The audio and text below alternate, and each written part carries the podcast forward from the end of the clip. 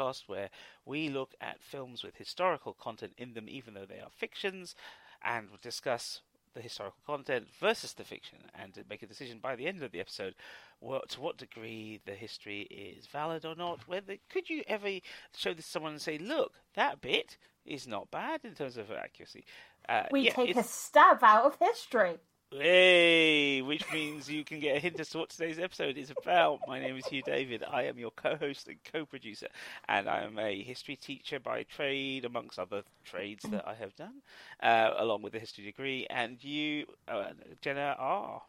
well, I'm Jenna. You said my name. No, no, no. Go, give us more. Give us your bio, mini bio. Um, I'm a undergraduate uh, history student at the University of Gloucestershire, and I am almost finished with my degree. Mm-hmm. So I'll get some lovely letters at the end of my name. Uh, I am considering going on to doing masters, and I'm also on two committees for the uh, historical association. Mm-hmm. Uh, one being my local one, and the other one being the committee committee, as we call it. so. Uh, okay, yeah. Uh, and so we are here to talk to you about today the film version of the video game franchise Assassin's Creed. Yay! Yes, uh, we wanted a break from the run of 19th, 18th, and 19th century stuff that we were kind of stuck in in early 20th. Uh, and because both... there's just so much of it. Yeah, and um, and we were both we're both fans of the games, mm-hmm. and uh, we I I bought the movie and already I owned it already, and it was a great excuse for me to go and watch it again, and I enjoyed it even more the second time. Mm. Um, and in fact, I'm probably going to upgrade to a 4K version at some point because the photography is astonishing. Yeah, um, I I bought it on Amazon, and now I'm considering buying the Blu-ray. So well, uh, let's talk about that afterwards because if my when my 4K arrives, there will be a spare between that and my current steelbook. There'll be a spare set, spare, spare disc. So yeah, we'll talk about that. Okay, so uh, let's talk about the film. Uh, so um, so this is uh, a very so controversial to some degree in the sense that it's a big budget film from Fox, uh, which has uh, which was very widely uh, panned both by fans of the games and uh, non-fans, uh, uh, film critics in general. It's, I think it's undeserved. I think the mm. film, it, personally, that is, I think, I think it's got a lot of good stuff. I think it's vastly entertaining. I think it does most of what I want from a big budget action with lot and it does it with extra intelligence and consideration but i also think that they the, the fact that they didn't quite figure out certain things on the page first with the script means yeah. that the version we have now, I suspect, is probably, especially having watched the deleted scenes, I can see, I can see that they had to figure certain things out, and maybe that struggle is why there's a lack of clarity for some viewers. Mm. Um, you have a director, Justin Kurzel, Australian director, who's gone on to do some more historical stuff. He worked with uh, writer Michael Lesslie and and star Fass, uh, Michael Fassbender on uh, and and Marion Cotillard, sorry, as well. All of mm. them together were on Macbeth. Yeah, which is a very good version. I've used that in class, although it does take a massive, great blade to the text, but. um, you know, you can see why all of them would come together for something a bit more kind of action orientated, or mm. there's certainly sufficient action in their version of Macbeth. I think the new period of time that is, if memory, you can correct me because you know the games better than me, but if mm-hmm. memory serves, this is not Assassin's Creed as a franchise dots around different chunks of history. Mm-hmm. This is the the film is set in one that's not in the games. Technically, um, yes. Ezio is around at the same time, which is the assassin from Assassin's Creed Two, uh, Brotherhood and Revelations. Yes, so that's Renaissance Italy. Uh, yeah, the yeah. Um, two assassins of this period do meet in one of the other games. Okay. Uh, because the really interesting thing about this film is that they've made it canon. It's not a alternate universe like many video game films are. Yes, this so it's still completely tied in, and it goes with the lore, and that could be seen as a bit of a problem for some people because Assassin's Creed is almost as complicated as Kingdom Hearts. Okay. And You need you- to explain that to the non-video gamers. Uh, Kingdom Hearts is a game where Disney and Final Fantasy have crossed over, and it is the most ridiculous plot in the world. um, You Yeah. know what I think's interesting? I think people sometimes, particularly in this kind of uh, this era in which fans of all stripes are obsessed with canon and continuity, two Mm. things that are two things that come out of both English literature analysis and history. It should be Mm. pointed out. you know, the notion of a canon yeah, the idea of continuity as mattering are things that historians in particular have brought to the table in academic study and I do feel that these are overemphasized in fandoms because we should be here to enjoy the story. well, not always. I, I, you know, my taste with fandom and uh, cannons are what ruin ships. Literally, yes. Yes. And again, that's a historical statement. um, but that's the point I'm trying to make. Uh, Yeah. You know, the story itself.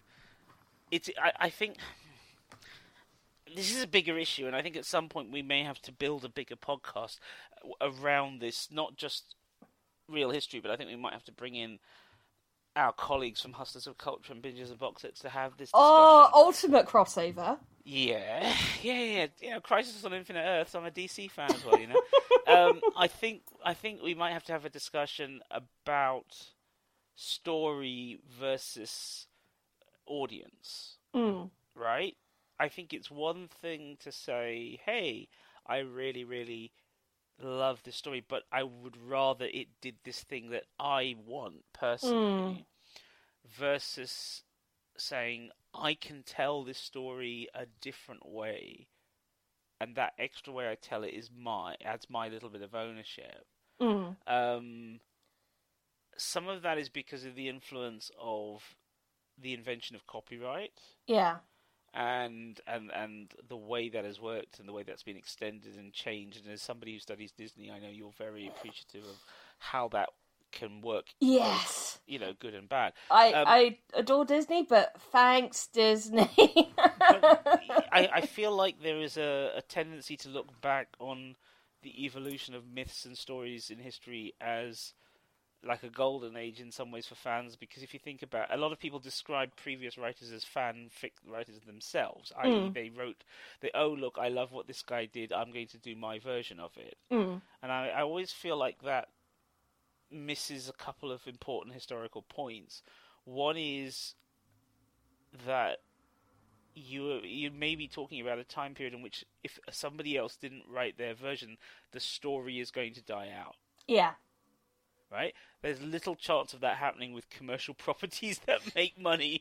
Corporations are like, can we get another franchise out of this, please? Yeah. you know um, so fan fiction doesn't always maintain in the current era it doesn't always maintain a um, a story beyond its fiction its original roots because Mm. that the corporations are doing that yeah Mm. it's not like say the 90s where my one of my favorite TV shows gets cancelled every single season, but uh, and and and then brought back at the last minute. So for the first couple of years after the cancellations, they started uh, one of the bulletin boards created a site for fa- to do a, a fanfic, but the way they integrated it was it's because it was a cop show.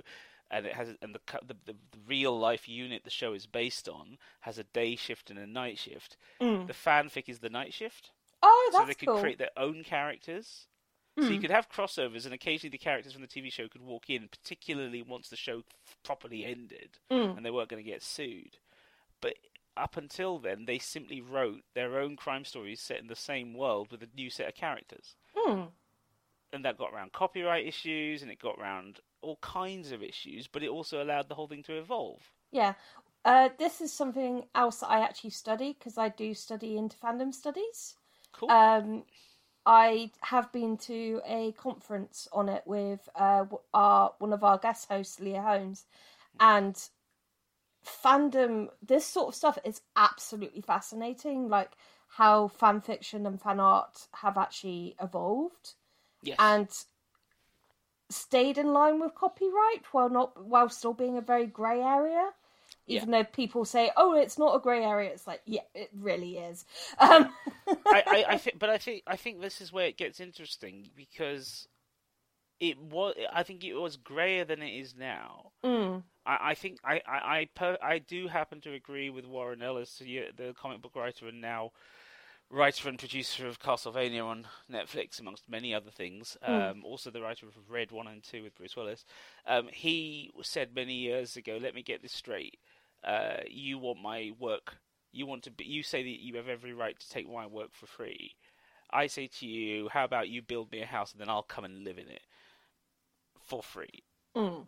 And I think that's important. I think once upon a time there was an argument that what was the value of what was written had little to no further value than what you paid for the version in print or you the coin that you tossed to your bard singing about The Witcher. And I think what copyright changed, and I do think this is genuinely genuinely for the better, is it allowed artists of all stripes to make a living. Mm. Right? We are literally in this century going back to a time where you have to toss a coin to the bard. And I don't think that's fair. Yeah. I really don't think that's fair. I think, I think most, I have too many friends who are writers and earn a living from writing, from, from and I respect them and their work. I, for me to be able to go, hey, who who wants to rip him off? Go ahead. Mm. I don't think it. I think I think it was grey. I think it's.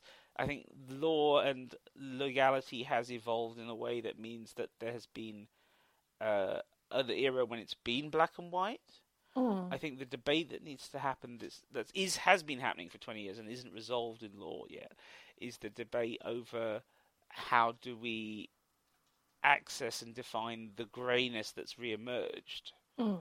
Does that make sense? Yeah. So that, so that people don't easily put themselves in a criminal position. Yeah.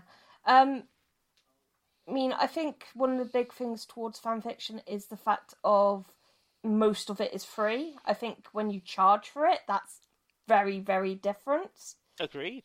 Um, Agreed. But then so many fan fiction sites, or in, or at least let me correct that, some fan fiction sites, alongside things like um, uh, fan sub sites, they run on advertising mm, to pay for the servers. that's true. Um, Archive of Our Own, which is the biggest, doesn't know it. It Yeah, relies on No, but that that that's they're the smart guys.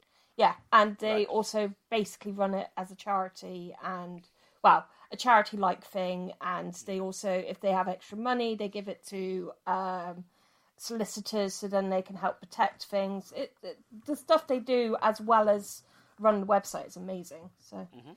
and this is not Assassin's Creed. That's fine. I was about to bring us back, so let's do that. So, um, I I, uh, I see a lot of these film. This is one of the reasons I don't have a problem with film versions or adaptations. I think uh, I think if you've legitimately given someone the keys to your creative sandbox and said go play in it, you should expect something different. Mm.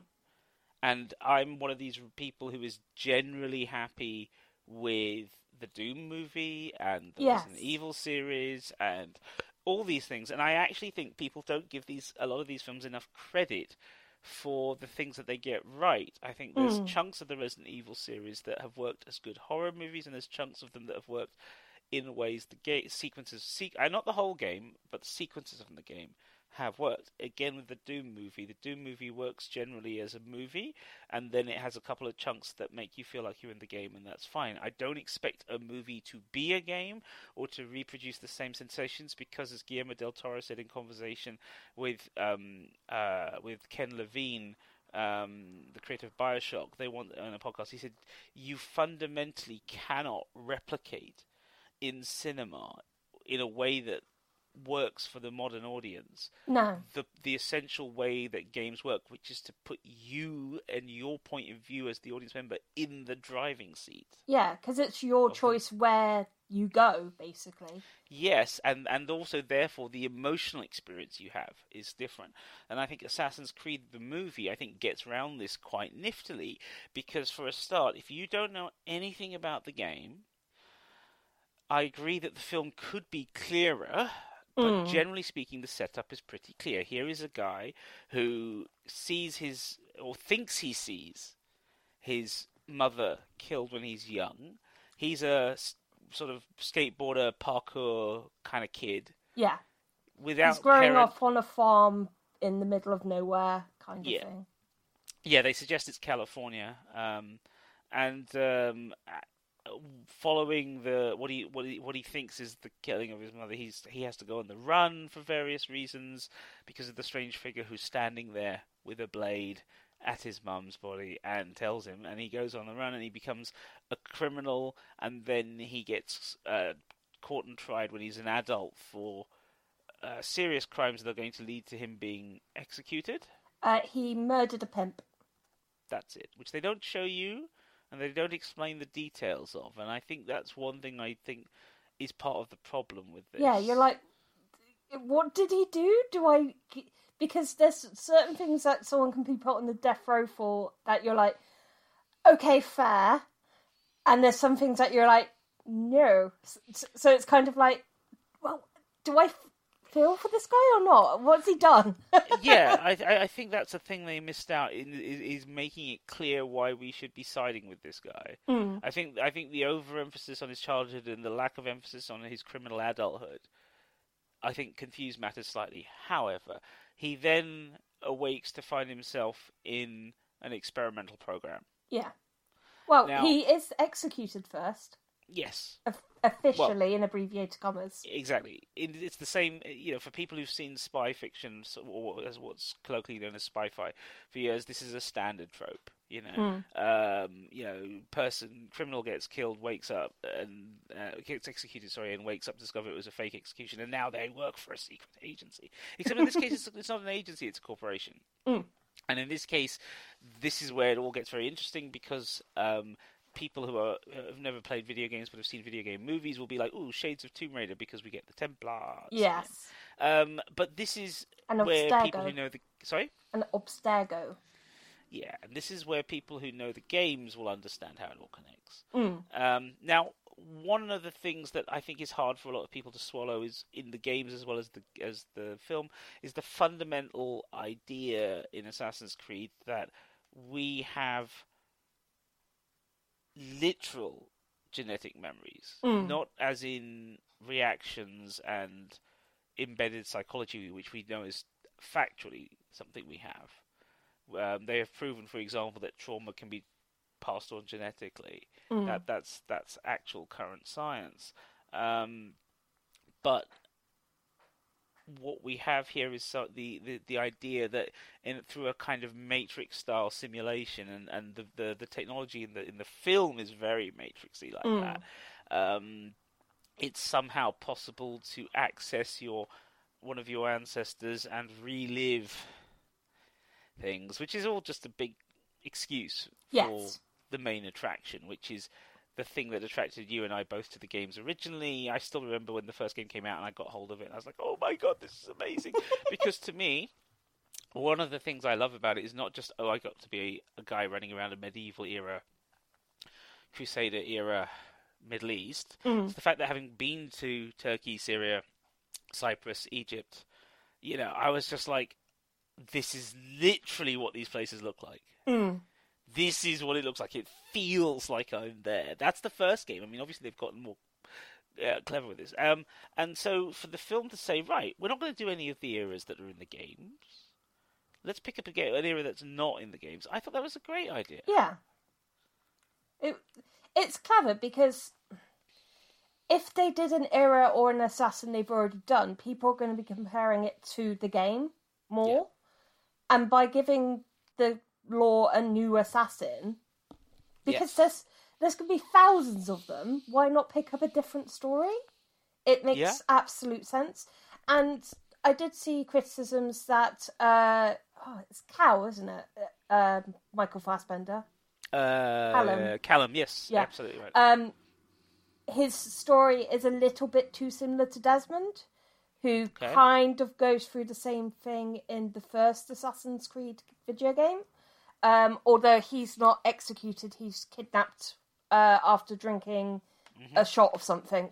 Um, but it's the same sort of thing. They both wake up and are like, "What on earth is going on?" And it's like you're going to be going into what is called the Animus. mm. and you're going to be reliving your ancestors' lives, and then they're like, "What?"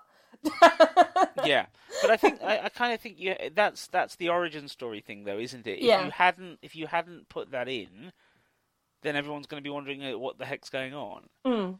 And and I know there's a lot of people out there, and I've seen this so often online who play the video games who would be like, uh, the game, you know, just get rid of it from the games. We don't want that. And I'm like, personally, ludicrous uh, sort of sci- sci-fi extrapolation though it is, mm.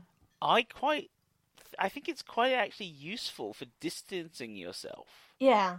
Emotionally from the whole notion of what's going on, because otherwise, you have to get your head around the fact that you really are like like uh, I actually don't really want to spend most of my time running around a, uh, when I'm running around a recreated past killing people. Mm.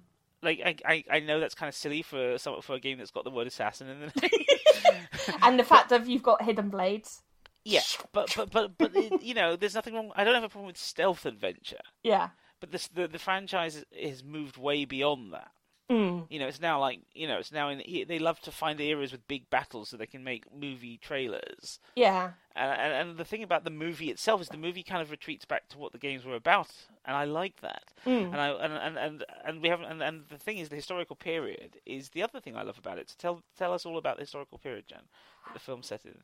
Okay, so it is set in 15th century Spain, going into the 16th century which yep. was a period of major change, mm. uh, which uh, I can't say it. Uh, I'm very bad at foreign languages. I'm not great That's at okay. English either. Um, but you know, have a go. Reconquista. Reconquista. Yeah, which is uh, Spanish for uh, reconquest. Yep. Um, it's when I'm not sure if many people know. Uh, so a lot of people know, but Spain was uh, the country itself, what we consider Spain now. Over half of it was ruled by uh, Islamic and uh, Muslim leaders. Mm-hmm. Uh, they used to govern from a city called Cordoba, which mm-hmm. um, I've been to, and it's lush. Um, and yeah, uh, I'll try not to go too much off on that. Um, and then during so they ruled from about the 8th century roughly? Mm-hmm. right so right through to the 14th 15th century. So they had a long period and uh, spain actually became a place of uh, research uh, into sciences. Uh, they discovered a lot of things there. Um, there was the arts as well. Um, and they had this thing which they like to refer to as uh, coexistence, mm-hmm. where, according to the people that are selling the tourism for Cordoba, uh, they the Jewish, the Muslim, and the Christians all lived together in peace, and no one was not equal and stuff. And it's like not quite, but mm-hmm. close. It's it was better than it was it turned into. I mean, there's been a lot of that is one of the more thorny debates of this century in history. Yes. Uh, and it tends to fall into modern political ideological lines, sadly. Mm. Whereas I think you're right. I think the evidence, there's sufficient evidence to be able to say that it was certainly more cooperative than some people, some versions of history have led us to believe. Mm. But obviously, there's more than enough records from the rulers themselves of punishments handed out, controls meted out, you know, to specific groups. Yeah. Uh, so, so it's in yeah, yeah, the, yeah. I mean, but then that's hardly to hold up. You know, at that time period, it's not like you can hold up most European nations as as, as avatars of democracy. So, well, it know. was it was better than most. Precisely. uh, but then, of course, there is a concerted effort to push them out, and for uh, for, for for for local noblemen and to particularly Christians to to take back or to see, or they see themselves as taking back Spain. Yeah. Um... Uh, and what comes about is a Catholic regime yes. that leads into one of the most notorious periods of of Christian history, not least the Catholic Church itself, which is, of course, the Spanish Inquisition. Yeah. And for and while most people know that these days as a Monty Python sketch, it's a Or savage. um, ah, Mel Blanc, not Blanc Brooks. I can't remember the name of the film. He does a song about it. Okay. Um, yeah, I can't remember. No, you're right. I can't remember which one it is. Um, so yeah, so the thing is, you've got comedians taking it on, Mm. but the fact is that historically, it's a fascinating period, and it's also a grim period. I mean, there's been a couple of very interesting horror movies set. In, within those sort of eras, yes, exactly. Um, so for me, uh, that, you know, Assassin's Creed going to that era, it makes a, it, it's fascinating because you're putting them there is something about a film narrative in which you have uh, rebellious, violent heroes existing within a repressive regime. Mm. You know, it's like a natural action movie setup. Yeah, And I think they, I think, I think picking the Inquisition era Spain is actually a really great way of addressing that. yeah. Which part of me is like, it's a shame that they haven't done this for a video game Yes, yes, exactly. because you could, they could have the, uh, not infrastructure, um, the Oh, the sneak- assets. well, yeah, the assets for one thing. The CG Um, assets, yeah, because a lot, a lot of this film is filmed on location in Malta, and then absolutely massively embellished with with computer graphics. And uh, they did do aerial shots of Seville as well. Yes, So which Uh, I bet, which is yeah, what they've all sewed it together in the computer. because they weren't allowed to film in the actual palace because of the scenes that happened that are based in the palace are a bit violent and obviously they wanted to protect the tiles. So yeah, understandable, Yes. understandable. um, if uh, you ever go to Seville, which I have also been to, um, just for a quick context, I got to go to um, this area of Spain as a module for my university degree, uh, which is amazing. And uh, so I spent a week there. And I got to visit the mosque uh, in Cordoba. I got to visit the Alcazar uh, in both Seville and Cordoba. We went to a lot of the museums um, and it was just a great experience. And Seville, um, it was just after I discovered about me being autistic, so it was the first time I gave myself more permission to do stuff by myself rather than pushing myself to be with a group. Mm-hmm. And it meant that I actually, instead of following everyone else with what they did, everyone rushed through the Alcazar and instead I brought an audio tour and just walked through it and I didn't actually leave until the Alcazar closed at like half past five while everyone else had gone left by lunchtime. And it's one of my happiest memories. It just getting to walk around listening to everything uh taking notes uh taking I think I took something like 3,000 photos. I actually won a prize for uh, the most photos taken during the um, trip because they did a prize giving at the end of the trip. And uh, I also, if anyone wants to read about the trip, uh, it is on the University of uh, Gloucestershire history blog, so go look there. So yeah, it's it is a. be- I would highly recommend it. It is a gorgeous place. So yeah, sorry, there's me gushing. but um, it's with the Spanish Inquisition as well. It's and the assassins. I think it we could have had something like more subterfuge if it had been in the game, Mhm. and more sneaking around and following, and obviously doing all the Assassin's Creedy things that everyone loves to do, like having to follow someone and stick close to them, and you keep desynchronizing because you keep losing it. So, so may, briefly explain to people who don't get it, so, so who don't get the ga- uh, what we're saying there because they haven't Yeah. played the games.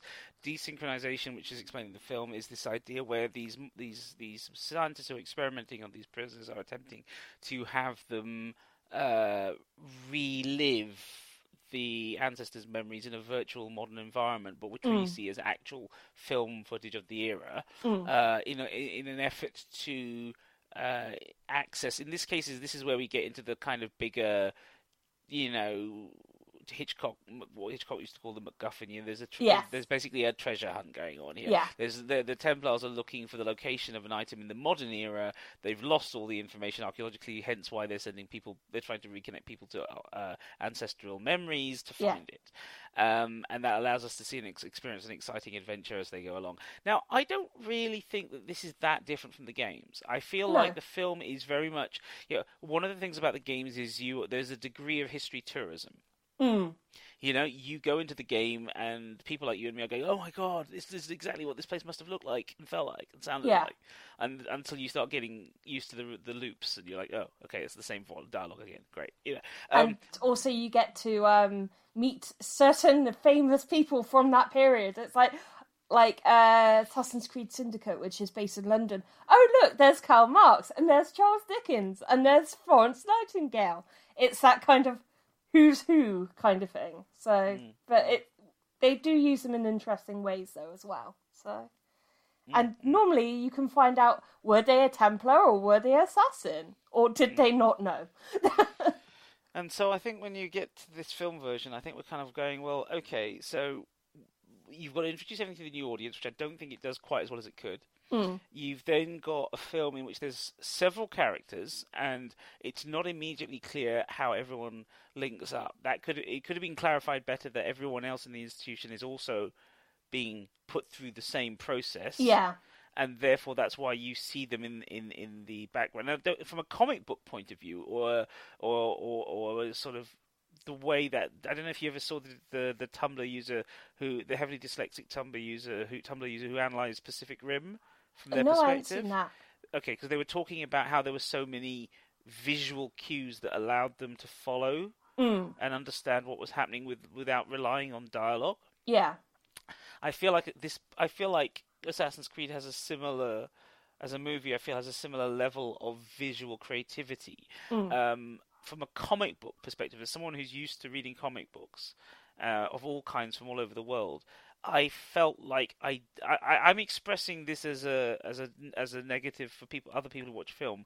Me personally, I got it. Mm. I saw the faces of the actors in the past as in these roles as other assassins fighting, and then I saw them in the present. And I was like, well, there you go. Yeah. They're in the same institution. They must be being put through the same thing. I didn't need it spelt out, but clearly some people do. Yeah. Um, so the modern day sequences are obviously purest sci-fi and, and nicely done. We have good cast. You know, when Charlotte Rampling and Jeremy Irons turn up, you know they're going to be bad guys because that's all we ever do with our great old actors these days is Oh, cast her- them as bad guys. Her coats. Oh, of course, she's Charlotte Rampling. She's going to have the best coats. Uh, and Marion Cotillard in the same scene as Charlotte Rampling. I'm like, there you go, generations of great French actresses in one. You know, it- this is you don't expect a big budget action movie to suddenly give you great acting talent in this way. Although these days they do now. Mm. Brendan Gleeson's in it. Um, uh, t- what call it? Michael K. Williams, who's one of my all-time favorite actors. I mean, you, Michael K. Williams will never not be from The Wire. Do you know what I mean? He will always be the guy who said, "You come at the king, you best not miss." you know, he's always going to be that guy. Um, uh, he was just the best. But anyway, he's amazing in this. They're all really interesting, and I and I think for me the most important thing that so. Weirdly, for a film where we're supposed to be talking about history, actually, I think the, uh, I'll just briefly say this. I think the thing that the film does most interestingly, from the point of view of the franchise, is it sets up the idea of the assassins in the modern world. Mm. And I've actually always enjoyed the modern bits as well. So yeah, Um, Yeah. So I'm like you. Like uh, one of my favorite assassins is actually Shaun Hastings Mm-hmm. because he's a nerd, history nerd, and I love him. yeah, But- yeah. and I, I'm always sad when he's not in an F- in a game. Mm, mm. But um, yeah, it's. I think it just it gives you more understanding and also more license to go right.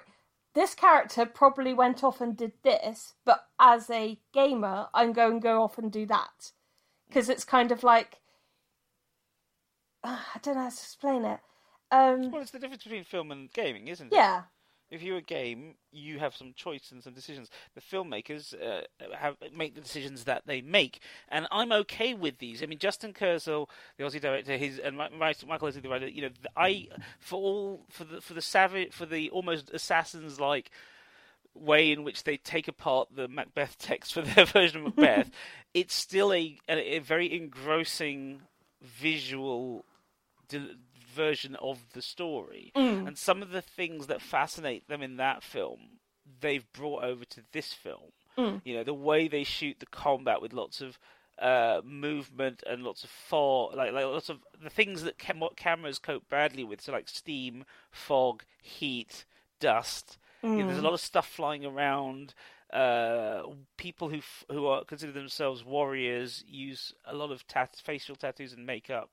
Uh, and so, so, so, not makeup. I mean, uh, yeah, well, makeup. But they they have they they they themselves are painted in a way that represents something about who they are. Mm. It's a self-expression thing.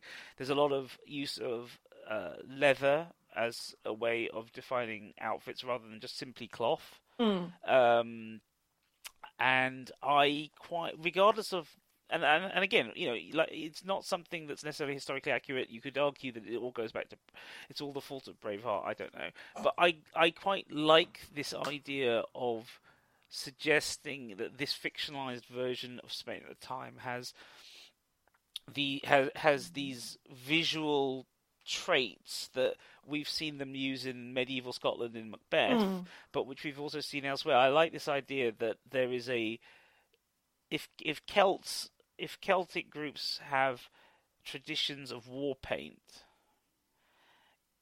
do, is it do is it you know, I I would need to do way more research on this Mm. than I've had time to do for just this podcast. But I would love to know whether we think that such traditions were completely gone in Spain at the time Mm. or whether that's again one of those things we haven't researched fully, and we've always made the assumption in film and television that people didn't tattoo or paint their faces, Mm. and that maybe.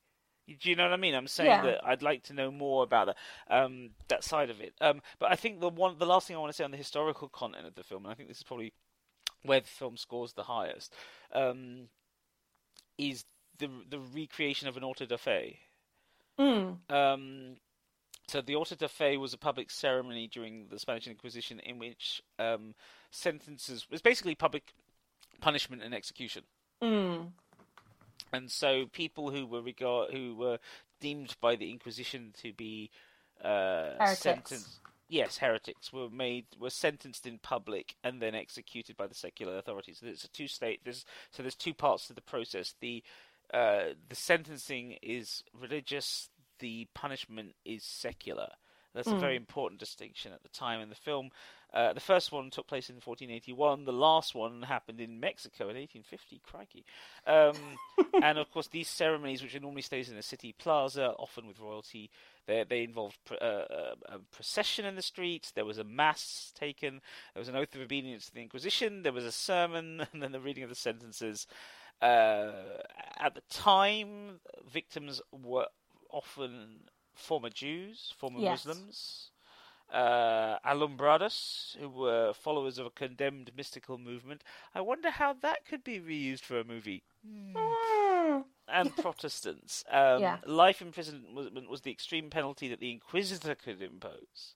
Mm. Death penalties had to be imposed and carried out by the civil authorities. Um, uh, it is worth saying, though, that generally neither the punishment nor the handing over between the two took was supposed to take place on those occasions, but it did happen occasionally. And in Mm. this in this version, in the Assassin's Creed movie version, it does all take place there because it's big and dramatic and it may, looks good, but it also creates a, a, a really great action sequence. Mm.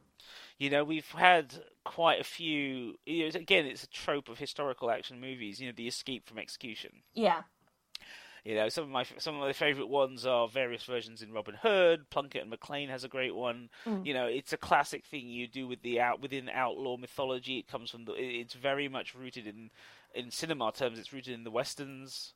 Yeah. You know, the outlaw who gets saved by his gang. It's all very kind of movie like, but we do know of occasions in history where that has happened. So it's Mm. not entirely without precedent. And it probably is the most successful portion of the film historically. Yeah. Uh, in that it's quite easy to see. You know, I uh, we can argue about you know the very Assassin's Creed is anachronistic. It has to be. Mm. It's a video game. Yeah. It has to be anachronistic. The joy is in seeing the the especially speaking from some from a historical point of view. The joy is in seeing what they the creators do with it. And I feel like this film fits that mold. Here is a Mm. situation. We want you to do take the Assassin's Creed mythology and do a Spanish Inquisition version, but we also want you to set up a sequel in the modern world. Yeah. Boom. Film ticks the boxes. And it does it beautifully, it does it well, it looks amazing. it um, has characters speaking in Spanish. Yes, it's subtitled. Oh, I forgot to mention that. Yes, Yeah. in an era We- in which it's you we know, haven't mentioned that yet. I just realised. Yeah, it's and, and I think fact- I think that actually um, compute, uh, contributed to the negative feedback because Yes. people expect in their actiony stock films not that they will be having to read subtitles. So, of fans of foreign cinema, me and you are quite used to subtitles, although I do prefer a dub personally, especially if it's animation, uh, just because it means that I can get on with doing something while watching a film. But I don't have a problem with subtitles in general. And I think, as much as it's kind of a stereotype, I think a lot of fanboys do, unless it is, ooh, made up language and it's only for one or two sentences during that hour long uh, program. Uh, like Dothraki or um, Elvish or something like that. They're like, wee, made up language. And then half this film is in Spanish. No, don't like that. Ca- If, if that makes sense, what I mean. I I, th- I think that may constitute some of the backlash. I don't think it's all of it. I think a lot. I, I think it, it, we now have twenty five plus years of video game adaptations. Mm. and the majority of them have rem- are criticized over the years for not delivering what the person complaining experienced from the game, or in the case of movie fans, not delivering what they want from a movie. Mm. And I think that over the years, as we have more and more directors who play video games, and I think we absolutely have to credit Paul W. S. Anderson here because his 1995 version of Mortal Kombat Mm. was a massive, massive game changer. Yeah. And one of the key things he did was go to Hong Kong and say, right, we need Hong Kong style combat and choreography because that's what the games are borrowing from. Mm. So he gets Robin Shou to come over and be both the lead and do the choreography. And so for the first time, we see certain things in America, in Western movies. And as a British Mm. director doing it, it's an American funded film, it's the first time we start to see certain things that actually those of us who've been watching Hong Kong movies had seen for 20 years at that point. Mm. And we knew that these things influenced the games, which is one of the reasons we played the games. Yeah. And I think oh, I think the I think since then, I think it's been a long, steady kind of uh, uphill struggle to try and find a, a a place in which everybody, movie fans and game fans, is happy with what they get to see when they go pay their money at the cinema Mm. to watch a video game movie, and I think we're still not quite there. Look at the number of friends you and I have who are World of Warcraft fans who love the film. Yeah. Uh, I will say though with Detective Pikachu, I think Which was amazing, and I absolutely love the film, and I don't play the games. yeah, it. I think that's been the highest peak for a video game Yes. movie so far because it takes that world and it does something a bit different with it, which But that's what I th- and that's Yeah. what I think Assassin's Creed movie does. Mm. I think it's ex- I think you've just said it. Yeah. That's exactly it. Yeah. I- want to see the real world with Pokemon in it. That's Yeah. amazing. That's. Assassin's I- Creed, I want to see the real world with people doing parkour and Uh, actual leaps of faith, uh, which are the uh, for people that don't know the. Um, if anyone knows anything about Assassin's Creed, it's normally the hidden blade, the hood, and the fact they jump off very tall buildings. and they have to do it in a certain way as well, and then they land in a haystack. um, which always is conveniently there. Um, which they did for real in this film as well. The stuntman jumped 125 feet, I think. Yeah, you can see it in the extras. It's really impressive. Yeah. Um, They built I up mean- a lot of hype with that. The the ex- the extras are generally quite interesting because the one if I have one personal major criticism of the film other than what I said about the fact that structurally I think they I don't think they quite nailed down the communication to the audience of what was happening. Mm. Um, the other thing is for me that the the amount of CG they added to create the location off the blend of real life shots and, and history, I you look at the bright sunlight in Malta and some of the glorious stunts, and you kind of I kind of wish that some of it was they'd left some of the blue sky and sunlight in there rather than covering it all up with dusty particles. and Yeah. graying it out because the stunt work is superb. Mm. And it's like the one thing, going back to what we said about Hong Kong filmmakers, you know, one of the things that makes their stuff look so interesting, even when it's anachronistic historically, is you can clearly see the fighting happening. Mm. You know, there's you again. Maybe that's the other reason I don't mind some of these movies and the liberties they take. Is I, I, I am used to watching films from elsewhere in the world where they can't necessarily afford to or don't have the ability to completely transform everything around them to make it look precisely like the historical period. You know, historical Mm. set dressing and costumes in a historical film is usually one of the most expensive things about setting something in the period. Yeah. And the which is- costumes, I will say, were gorgeous. Oh, they're amazing. They're amazing. The the the, the costume work is stunning. Um, and so I think uh, I do feel that there is this aspect to the way Assassin's Creed. Assassin's Creed is probably a really good example of where historical content in fictional films is at the moment Mm. as a kind of state of the art thing. Like there's a little bit of everything. Like you and I can sit there. We've the part one of the things we've done this this episode is we've made we've kind of created an, a checklist of things that you expect to see in this sort of film. Yeah. You know, oh look, it's based on the game, so we have to have certain things, but it's also needs to look a little bit like The Matrix because we're trying for that audience, and it needs to have Yeah. a little bit that looks like um, Braveheart because we're trying for that audience. And we need some These- parkour because that's a major part of the game. Yeah. And there's all these things that you kind of work through. Um, and then there's also the diversity thing, which is big in the games and big in the film. Mm. That's You one know, of the things that I'm so happy about the games with is technically their first main character, other than Desmond, is a Arab man. Mm-hmm.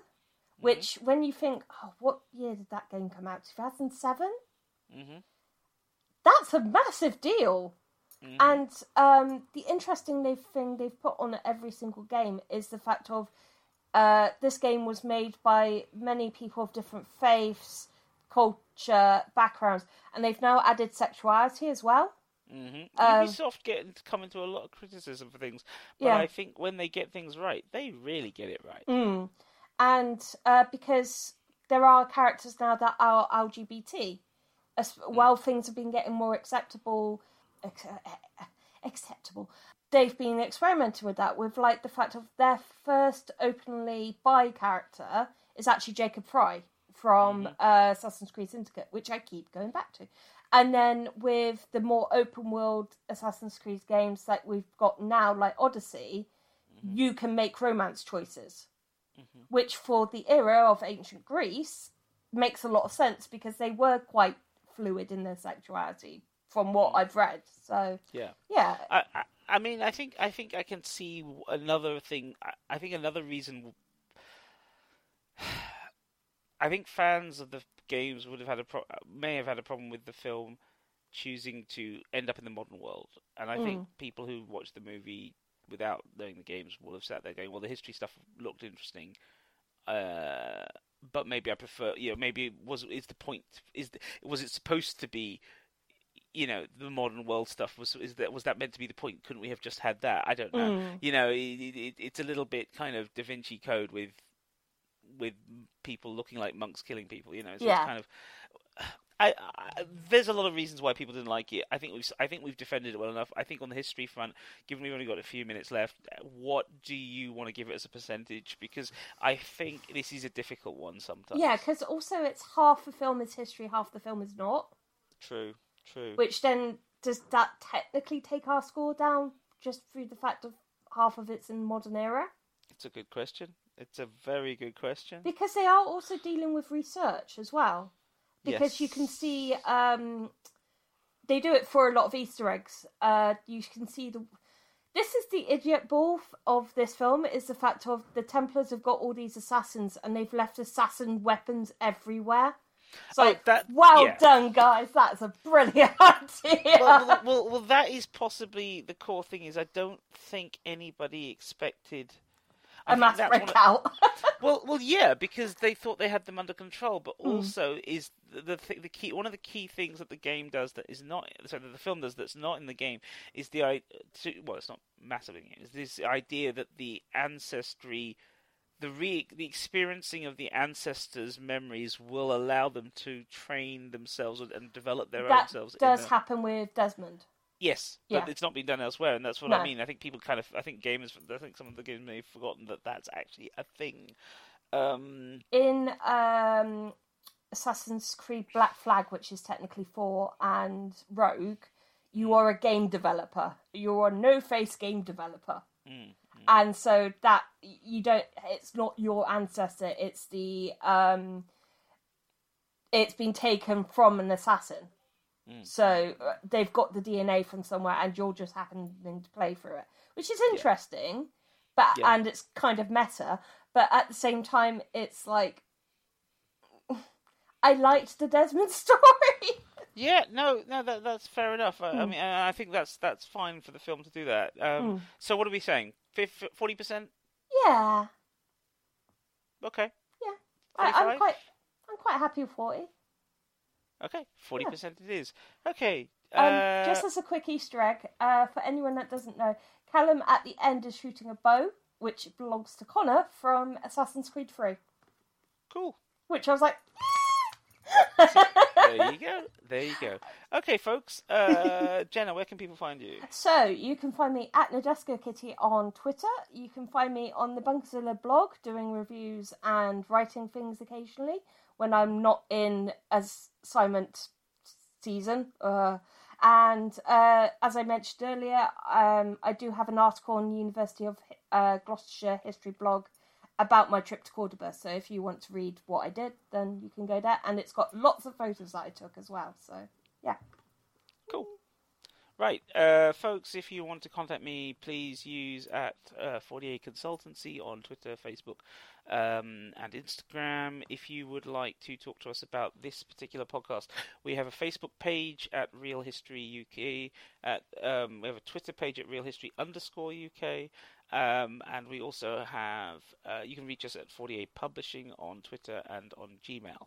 Uh, so this has been another episode of Real History. We hope you've enjoyed it. Uh, admittedly, less history this episode because we do love the video games. Um, and the I, I think that we are going to return to the video games, especially with the new one coming out. Consider this Assassin's Creed episode one for Real History, okay?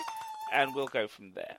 All right, all right, folks. Take care of yourselves. If you like what we did, buy us a coffee at 48 Publishing on ko-fi.com, uh, or else just pop by to say hello. Uh, and thanks to Bunkerzilla for hosting us all this time. Very soon you will be hearing us direct uh, through your, your podcast network rather than just via Bunkerzilla. So look forward to that. Take care, folks.